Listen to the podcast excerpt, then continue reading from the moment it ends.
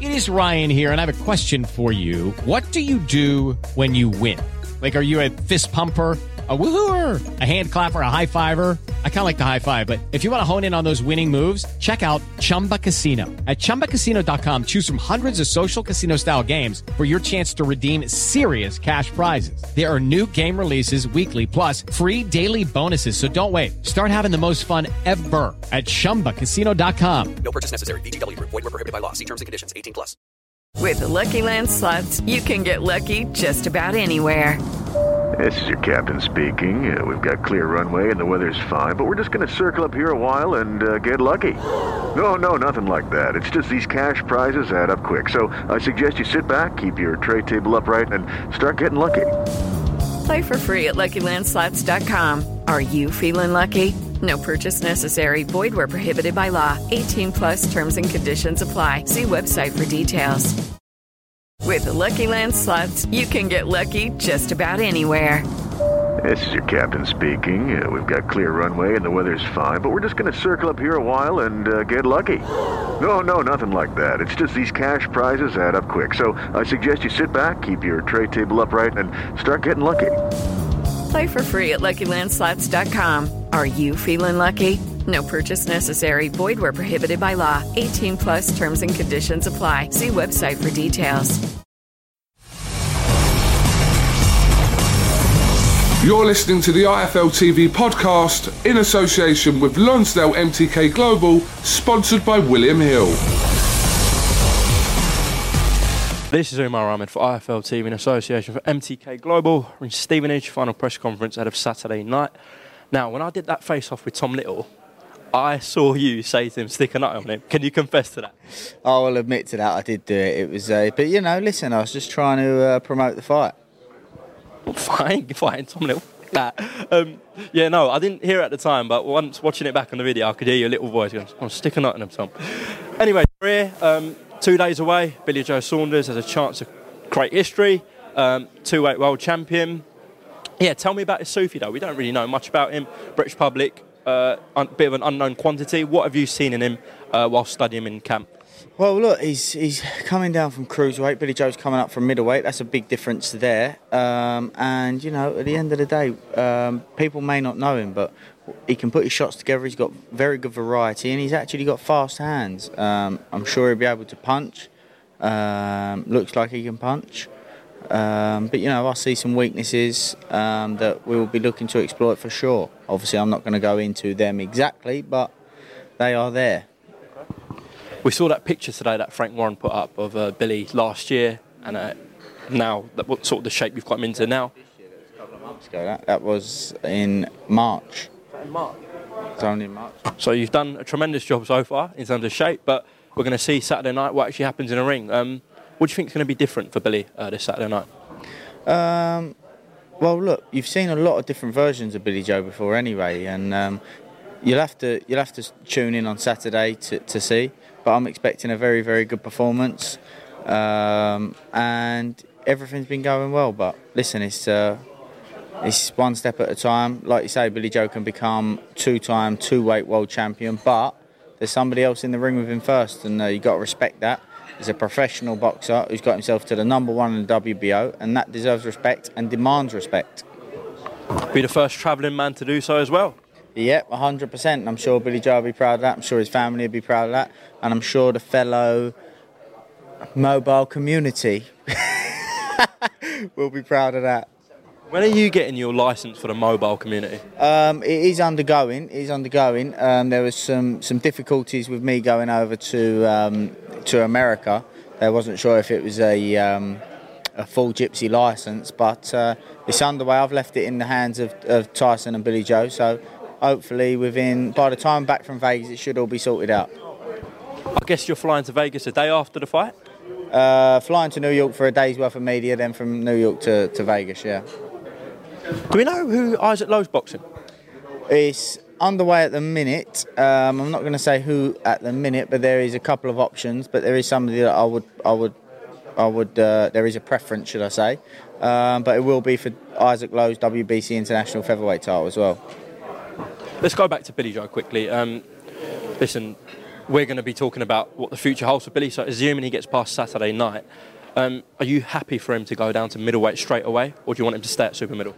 Uh, my personal beliefs is that Billy Joe is a middleweight, um, but he's look he's look you know I'm not going to lie he's looked very very good um, through training camp. But there's one thing doing that and one thing doing it on on the night. So fingers crossed that. Uh, there should be a top performance on Saturday, but then we have to look. Look, the only reason Billy Joe's gone up to super middleweight is to open up options, and we see what options do open up. And um, you know, it's, it's just about the right fights at the right time.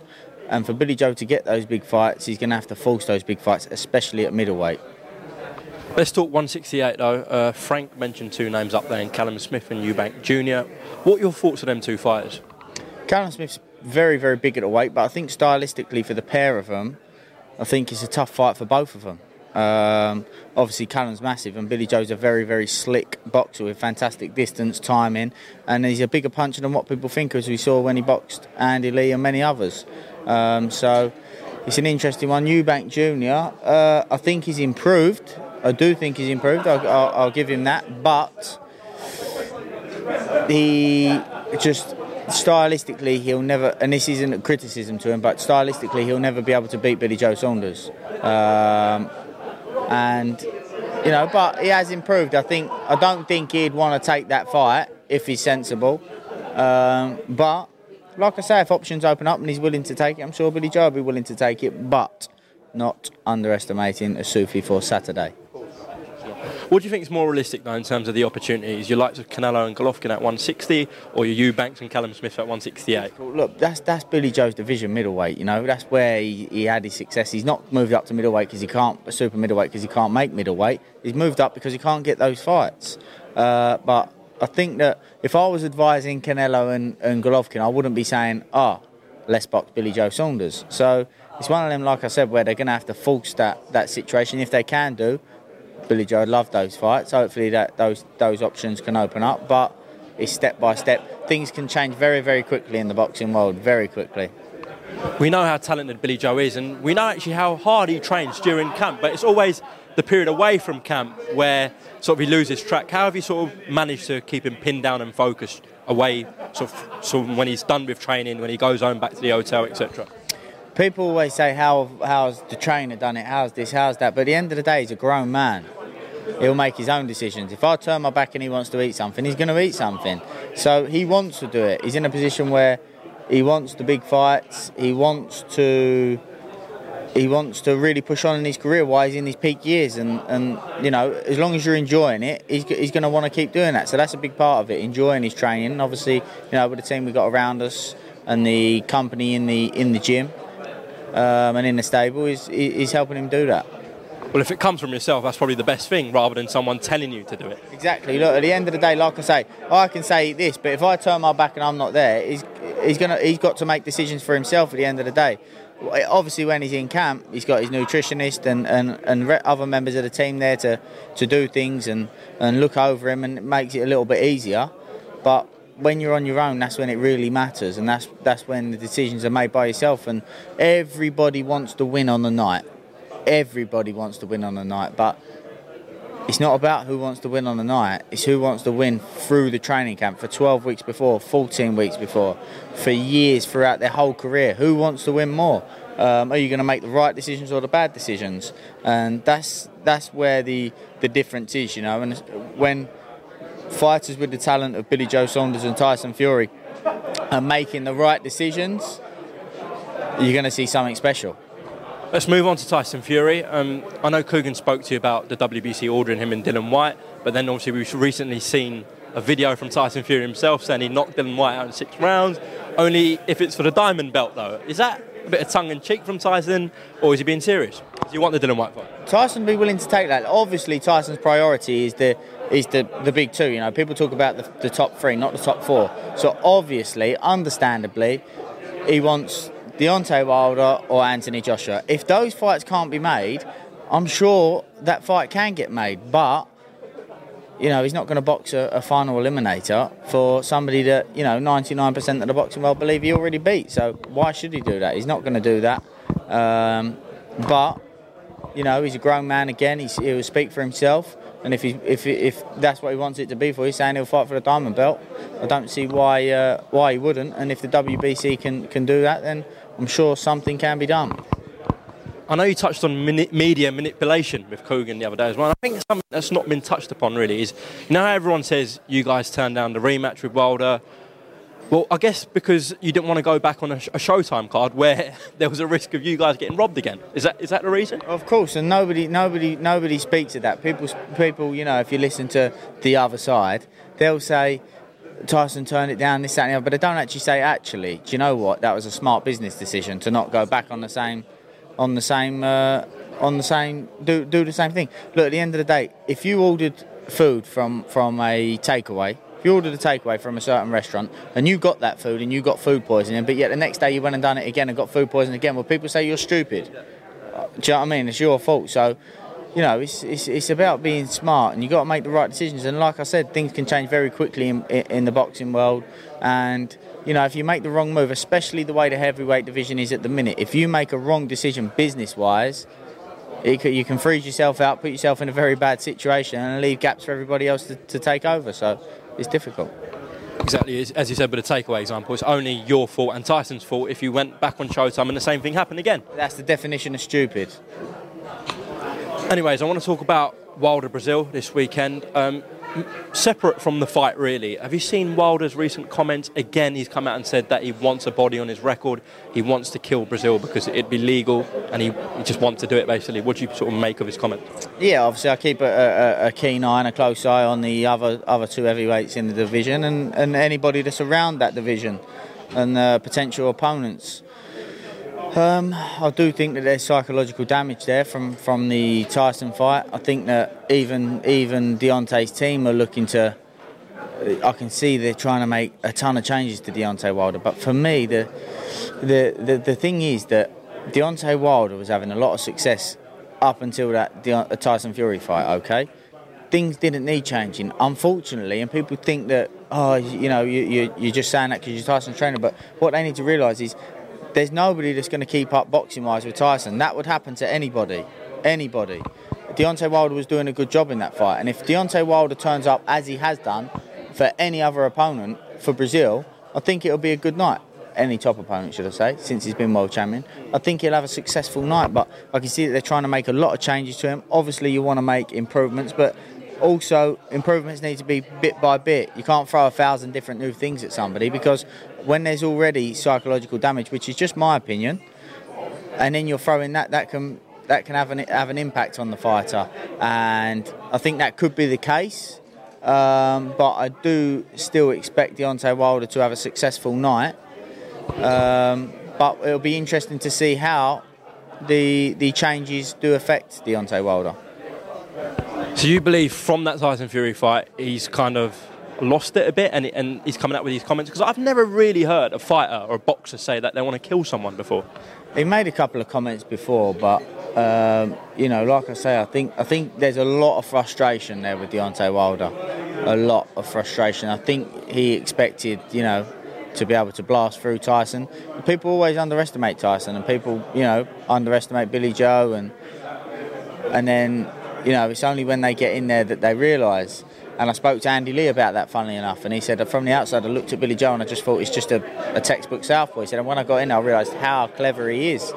And uh, I think that was that was what happened there. And I think, like I say, there's a lot of frustration with Deontay Wilder, so it's an interesting one.